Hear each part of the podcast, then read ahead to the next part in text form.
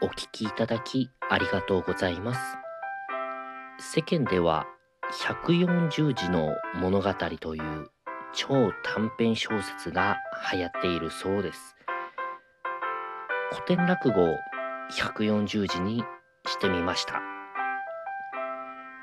どうぞお楽しみください。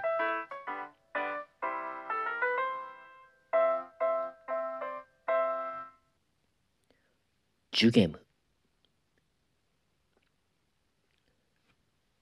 ジュゲム。五行のすり切れ。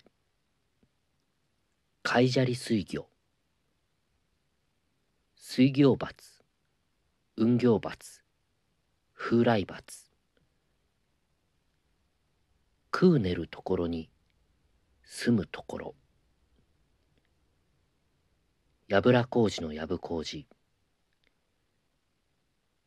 パイポパイポ。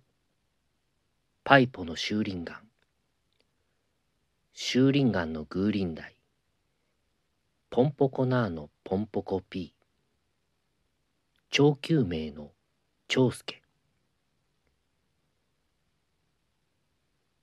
うちの子の名前です。